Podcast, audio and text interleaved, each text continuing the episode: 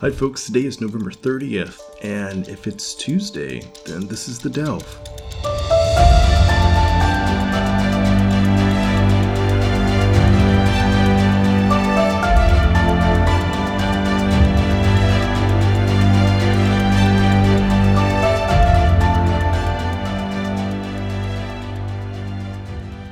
There's a small kingdom nation in southern Africa, landlocked by South Africa on three sides and Mozambique to the east. It is called Eswatini, formerly known as Swaziland, and it is home to 1.2 million Mswati, the Swazi people. It is a deeply traditional place full of mountains, farms, warm greetings, sugarcane, and indigenous culture Eswatini is also ruled by an absolute monarch by the name of King Mswati III. There has been massive civil unrest in the country since June after law student Thabani Nkomonye was murdered by police under mysterious circumstances. Around the same time, three members of parliament stood up in session and made a direct call for democratic reforms, something completely unheard of in this absolute monarchy. The king notoriously does not take kindly to challenges of his authority, and two of the members were arrested on charges of terrorism and conspiracy. They were later charged as well for murder for inciting the deadly protests that followed their arrest and contravening lockdown regulations. They are being held in prison right now as we speak. The third member managed to flee the country and is still at large. The protest in support of Thabani and the three pro democracy members snowballed quickly into the largest pro democracy demonstration in the history of this nation. Since June, the frequent demonstrations, both peaceful and riotous, have rocked the country known for being such a tranquil place. The king has ordered the military and police force, both of whom answer directly and only to him and his mother, to kill any dissenters. At least 80 protesters have died at the hands of state forces, and hundreds more have been jailed or maimed. King Mswati was sworn in at the age of 18 in 1986 and has since amassed a massive fortune. As the majority shareholder in most profitable businesses in the country and the default owner of all the land and its farms, he has an estimated $200 million, 15 wives, at least 36 children, as many as 15 palaces, 13 Rolls Royces, and is one of six people in the world that own a Jacob & Co Billionaire 3 timepiece. That is a watch worth $18 million, and that's just among many other diamond encrusted watches. He's also rich in scandal, accusations of child trafficking, abuse, kidnapping, corruption, and more. He has consolidated his already impenetrable power in a series of constitutional reforms. He appoints all of the country's judges and ministers, including the prime minister, and political parties have been banned since the reign of his father, who by most accounts was much beloved by the country, King Sobhuza, in 1973. More than 60% of the Swazi people live on less than a dollar a day, and the entire ruling class of the country is made up of the extended royal family, the Dlaminis. More than 60% of the Swazi people live on less than a dollar a day, and the entire ruling class of the country is made up of the extended royal family, the Dlaminis. Many direct descendants of King Sobhuza and his 70 wives. There are five official demands of the protesters an all inclusive, externally mediated national dialogue, total unbanning of political parties, including PUDEMO, a transitional executive authority, a new democratic constitution, a multi party democratic dispensation. Today we are speaking with Thulani Maseko, who is a leading Swazi human rights lawyer and the chair of the Multi Stakeholders Forum. Thulani is not just a thought leader in this movement, he personally spent more than 14 months in prison for his criticism of state corruption back in 2014. If this story moves you in any way, we ask that you support this Eswatini Solidarity Fund that is giving direct aid to families brutalized by state forces during the protests. You can find them on social media. We will also put their handle in the episode notes. And please share the story and other news about the uprising far and wide because without international media attention, the king and his forces will continue to unabashedly brutalize the Swazi people. Here's my conversation with Thulani. Let's have a listen. Okay, um, everyone, thanks and welcome back to the Delve. Today we have a very special guest to explain to us the situation that's happening in the southern African nation of Eswatini. We have Thulani Maseko on. How, how are you today, sir? I'm very well, thank you. And how are you? I'm doing pretty good. And this isn't necessarily my region of expertise, but one of my dear colleagues actually lives in Southern Africa. And so we have Madison on to be my co host. How's it going, Madison? Hi, I'm good. Happy Great. to be here. Yeah, I'm so excited for this conversation because I feel like the situation that's going down in Eswatini is something that does not get a lot of coverage back in the States. And I would like to broaden that narrative a little bit. And so, Thulani, once again, we're really, really grateful to have you on. So let's just jump right into this. Thulani, if you could tell me a little bit about yourself and the movement that you work in. Well, personally, Charlie, I'm an attorney practicing in the courts of Swaziland. I really focus on human rights issues and constitutional law, including uh, in my short life as an attorney, I have acted for many of the people who are advocating for peaceful change from the current oppressive uh, Tinkhundla regime into a fully fledged multi-party democracy in Swaziland. This would include your late President Mario Masuku of. I acted for him and was charged for sedition in 2001. I acted for him and was uh, charged under the terrorism law of the country in 2008. And uh, we worked together with the, the late Jan Sithole, uh, who was a very famous trade union leader, who later became a president of one of the political parties in Swaziland, now called the Swazi Democratic Party, SWADEPA. So I can say that perhaps all my, my life as a young student activist, I've been involved in human rights work, working together with those many Swazis who are fighting for a better society in our country. So, Thulani, the uprising that we're seeing now in Eswatini really began in May or June or so there. Can you speak a little bit about what sparked this latest move for a multi party democracy? One would say that uh, the events of uh, early May, late June are a culmination of a long standing frustration of the people of this nation with the current oppressive royal Tinkhundla regime. We often say that uh, it should not be taken as something that came from, from nowhere. This country has been having this recurring crisis from the 12th of April 1973, when the late king, King Sobhuza II, the father of the current king, unlawfully you know, usurped powers of the constitution and abrogated it and imposed himself as the supreme leader of this nation without any limitations uh, in terms of checks and balances.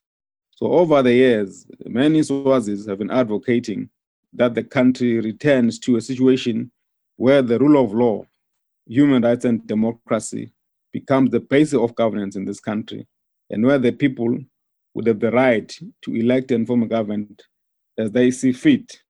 So, what happened over the many years of struggle is that uh, for the first time in the history of Swaziland, the call for transformation resonated, you know, within parliament and was taken up by a few members of parliament who started the call for an elected prime minister, you know, within the four walls of the current system, you know, uh, but they also then worked with the pro-democracy movement to expand the call, now saying the prime minister must be elected within a system where multi-party democracy is a base of government in this country. So that led to the crisis in beginning of May and then late June up to July, up to the present moment, actually. Can you explain for our listeners sort of what has the movement looked like? What has this latest uprising looked like? How many people are in the streets? What is the country's sentiment? What is it like on the ground in Eswatini? As we speak now, Madison, there's many Swazis who are languishing in jail following the mm. June July, you know, uprising. Many of them have appeared before the courts. They have been made to pay excessive amounts of bail, uh, which they can't afford, obviously. So they continue to languish in jail. Many of them have been charged under the what we call the public order laws of our country. Many of them have been charged with the looting and vandalism. So they continue to stay in jail. But the situation outside, even though there's some bit of, of calm because of the violence of the state against innocent citizens, people are now sort of scared to come out and express themselves because in response, the government, you know, has been using live rounds of bullets to shoot and kill, you know, and maim citizens. But there is no mm-hmm. question uh, that the calm is merely just a, perhaps a calm before the real storm, because the mm. tension continues to groom as people, you know, are frustrated. Now they've got no way to express themselves, because when mm-hmm. people mean that I'm, are employed, the government responds violently through the army and the police and all forms of security organs of state just to suppress the, the will of the people. So right now, one can say that even though it appears that there's some, some calm, we know that people on the ground are very upset, they're very angry, they continue to organize, and very soon uh, we understand that the, the crisis will escalate once more, and then we may see more lives being lost. We may see many more people being injured. Actually, we may even see many more people fleeing the country because many young people have left the country because the police mm. are looking for them. They want to arrest them. They want to charge them. They even want to kill them. So in the mm. communities, you know, there is no peace because the army and the police continue to terrorize people in the middle of the night with the view to break the spirit and uh, force them to accept, you know, the system, even though they made it clear that they're tired you know, of the current uh, uh, establishment that want multi-party democracy in our country. And how many protesters at this point have died at the hands of state forces? The Human Rights Commission, which is an organ of government created under the Constitution, has reported at least some 46 people who were killed during the, the unrest. But we know that the number is, is far more than that. The last count that we did you know, end of July was uh, about 80 identified people. We do believe that there's many more people who were killed who have not been identified or who maybe are lying somewhere in the in the bushes. Some mm-hmm. of them lying somewhere in the morgues with nobody to identify and take them up for burial. So they mm. conservatively, we can say that uh, not less than 100 people have been killed during yeah. the, the crisis how wealthy is is the king and his family and and how does the king make his wealth i was just talking to somebody yesterday here in my office who was saying to me during colonialism the land in this country was taken by the white colonialists uh, and they con- they converted into into concessions later converted those concessions into private farms and many of them then left. So the colleague was saying to me, His Majesty the King has engaged in a program where those private farms, which were held by the colonialists back then, are now being, you know, transferred into his name through a company called Silulu, something like that. So the mm. first point would be that the king is expanding his uh, economic power by depriving the Swazi nation of the right to land. And you know, we Africans be- believe that uh, without land, you are basically useless. So we were hoping that at the end of colonialism, the land would be transferred back to the people. So, in more ways than one, we find ourselves in a situation almost like South Africa, where the vast areas of land are held by the hands of a few people, including right. Majesty the King. You'd understand that uh, the king then would hold land in two capacities. He would hold land in the first instance, you know, as a head of the traditional system of government here. And the land under Swazi law and custom, what called Swazi law and custom, is held by the king in trust for the people. That he does that through the chiefs who are his uh, mm-hmm. you know, henchmen. So that's the one leg. The second leg is that he co- then controls the land through his private capacity, through his companies. Mm-hmm. Uh, one of them called, you know, in the in the local language, Tibiyo TakaNgwane, which is the mineral wealth of the country, mm, held right.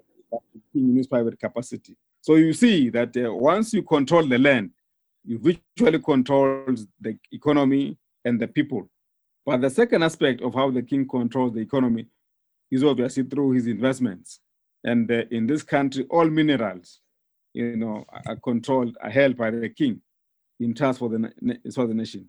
It means your, mm-hmm. your, your, your coal that you mine, we hear that there's diamond somewhere in some parts of the country. This is not, this is not held by the, by the central government. It's held by the king in trust for the, for the nation. But over and above that, the king is in a process of actually buying many of the companies. We hear right. that uh, he bought companies uh, such as your Pick n Pay, which is a fleet of uh, supermarkets. We understand that uh, he has taken over what we call the outlets of KFC, Kentucky Fried Chicken in this country. You know, mm. he, he has taken over the transport industry, what used to be back then United Transport uh, Company, a company that goes around the country delivering your goods like petrol and oil. He runs that, you know. So virtually we see a king who not only controls the political power, he has his hands in the economy. I may add right. and say, for instance, your, your MTN company, mobile mm-hmm. telephone network company, the king has, has shares there you know, the king has shares in, in the local uh, mobile company as well as the mobile, he has shares there. the king has shares in some banks, uh, we're told, Nedbank. So you, you see mm. that it's going us everywhere in the economy. And uh, right. people have said that uh, he must disabuse himself of competing against his people on the cake of the economy. But we're not winning. Let me end by mm-hmm. saying that also this country, the economy is founded on agriculture, fundamentally on the sugar industry. The king has an interest in the sugar industry in our country through his investments. One, two, the king uh, is exporting a lot of trees, you know, the pulp industry. We are told mm. now that the king has got massive interest in the tree growing industry, which is controlled by the minister, for instance, for finance so you, you see, we have a, a monarchy which, which is, who is not satisfied by just controlling the mass of, of the people through traditional structures. He controls us politically and economy, economically. So what a doomed nation, as it were. So I think on that note, sort of just his political power as well as his economic power, the king himself has been flagged by international bodies for trafficking of children, for child marriage, for other abuses. Would you say that he's been allowed to continue on um, from sort of an interna- international standpoint because of his economic power and his political power? Or is there another reason why he hasn't really been challenged by the international community?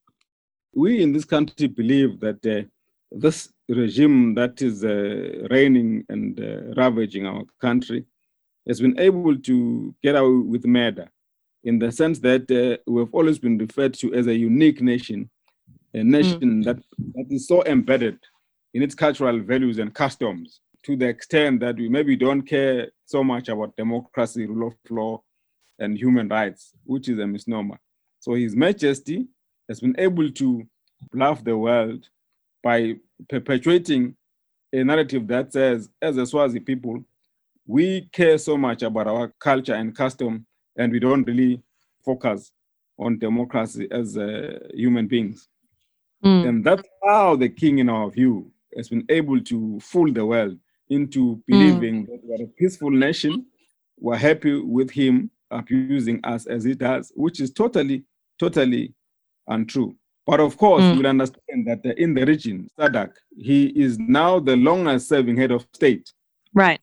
All the new presidents, you know, from South Africa to Zambia, Malawi, Mozambique, Tanzania, Zimbabwe, all the heads of state that are currently sitting in SADC are new leaders. The king mm. was there during the the time of uh, Robert Mugabe in Zimbabwe. Right. He was there during the time of uh, President Mandela in South Africa. He was Mm. there during the time of uh, Chissano of Mozambique. He was Mm. there during the time of uh, the founding father of Tanzania. So, Mhm. to some extent, you may find that uh, this new crop of leaders defer to him as a senior state uh, person Mm. and able to use his way to manipulate them, given his Mm. experience. This applies to the entire African region. You know, he was he's been there during the time of Museveni of, of Uganda and a whole lot of them. So he remains Right. perhaps the the longest serving head of state in Africa in recent history. So they want to confirm him on many on, in many fronts. It's interesting to hear you say that though, because he came to power in 1986. Is that correct? But he was 18 years old at the time.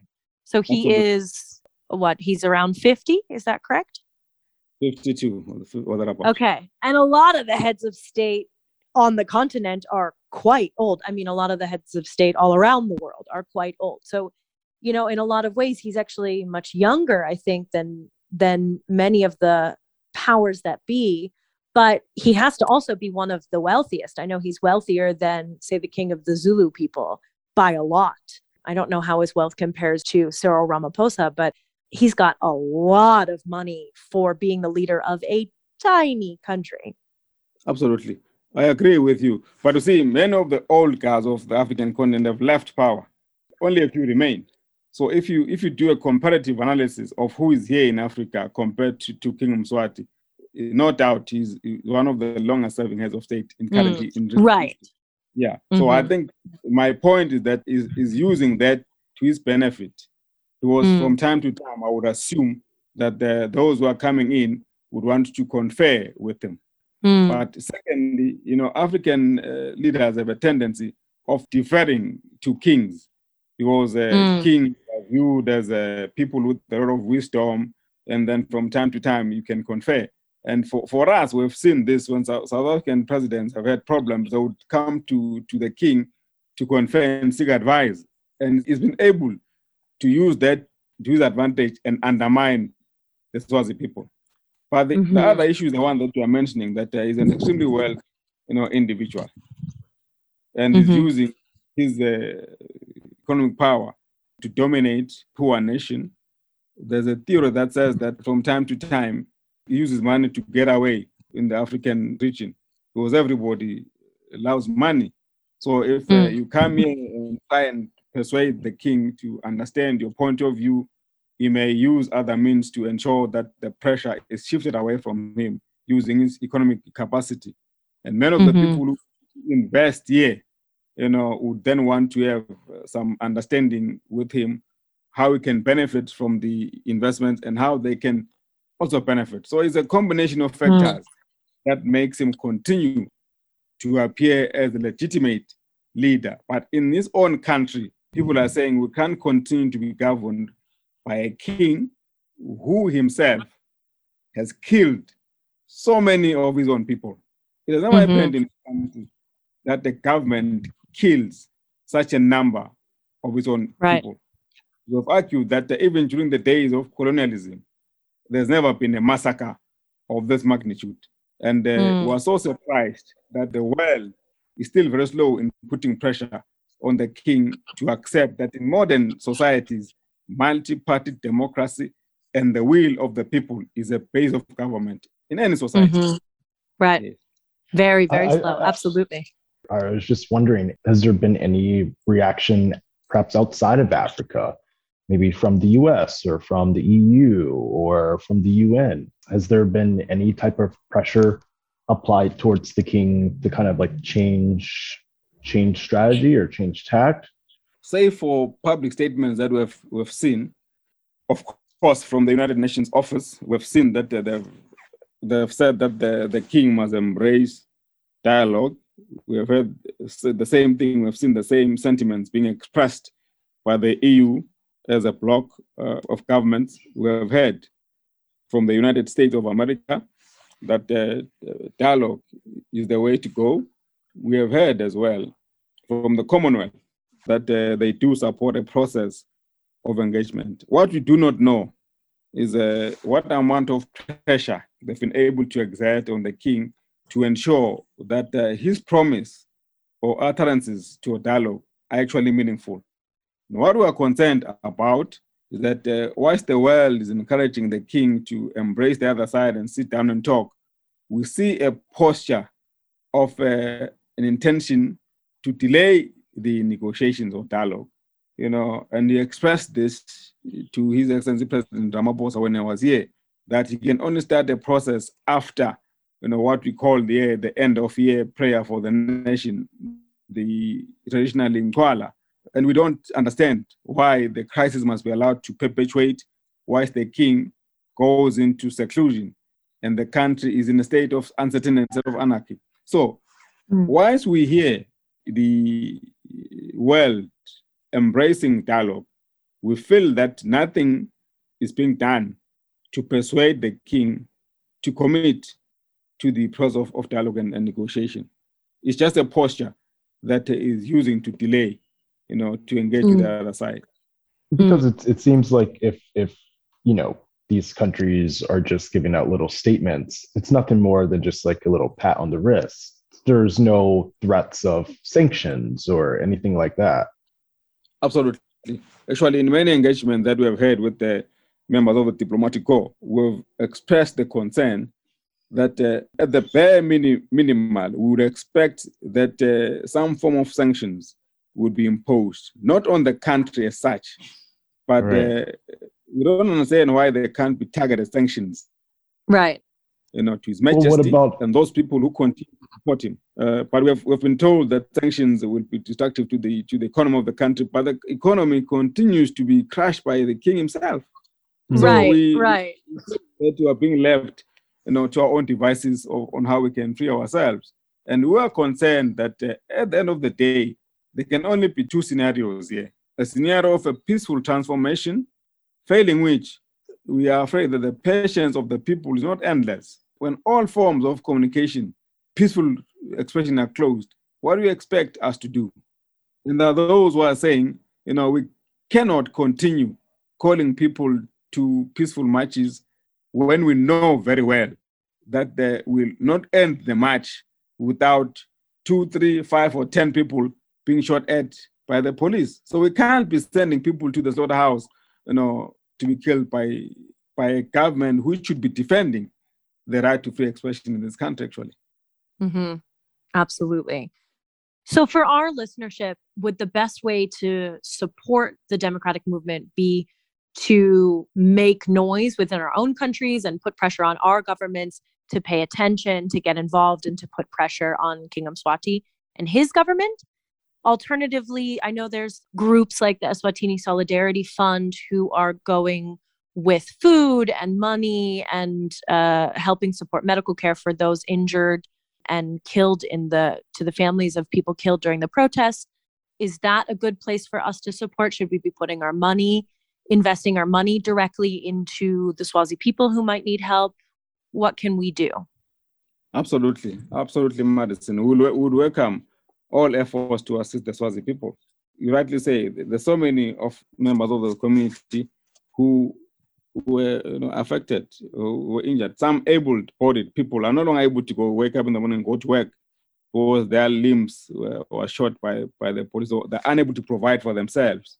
So in the mm-hmm. interim, whilst we find a lasting solution, we welcome, you know, what forms of help that you may offer through the diaspora process, make uh, resources available to those colleagues who are assisting that process so that uh, people are able to earn a living whilst you continue to engage the government to find a lasting solution to our crisis. So we welcome that. Mm. But more, uh, Madison, would welcome deputations to come here as people see fit, just to come and hmm. impress mm. on the government and the king that uh, this situation is not sustainable.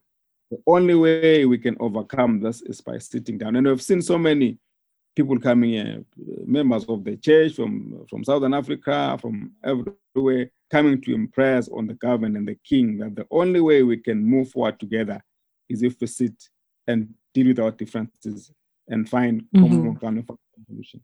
I like to end these conversations with a question asking about, you know, what's something that makes you hopeful or optimistic I, I can understand this is a very tough situation. It's so heavy. But is there anything that, you know, makes you hopeful for, for the future? Well, what keeps us going is, is the knowledge that no situation is permanent. now, we have seen uh, many countries in the midst of uh, trouble, overcoming uh, their problems and moving into, into a, a brighter future. And uh, that gives us hope. But fundamentally, it gives us hope that the people of this country themselves at their individual levels in their communities have taken up the struggle. You know, for a long time, we've been the voice of the voiceless. Now the voiceless are the voice themselves. So mm. this says to us, even if we're unable to, you know, to lead pro-democracy movement, the people themselves have seen the light and they want nothing less but democracy. That says to us, even if we want to give up now, it's too late. The message has been has been heard by the people. They're taking it, they're running with it. But what also gives us hope is people like you knowing that uh, someone in the US, you know, someone in the UK, somewhere in a, some corner of the world is concerned about the welfare of the life of the Swazi people. Keeps us going, you know, knowing that, that this struggle does not start with us, but there are many others who are fighting with us in their different corners of the world, in their different ways, to ensure that our struggle is not in vain. So that keeps us going. And we know that the future is right here in our hands. We can't afford to give up now. Perfect. That was great. Thank you so much, Thulani. Thank you so much, Thulani. We really, really appreciate it. Thank you. Thank you. Thanks for tuning in. I'll see you next week. This is The Delve.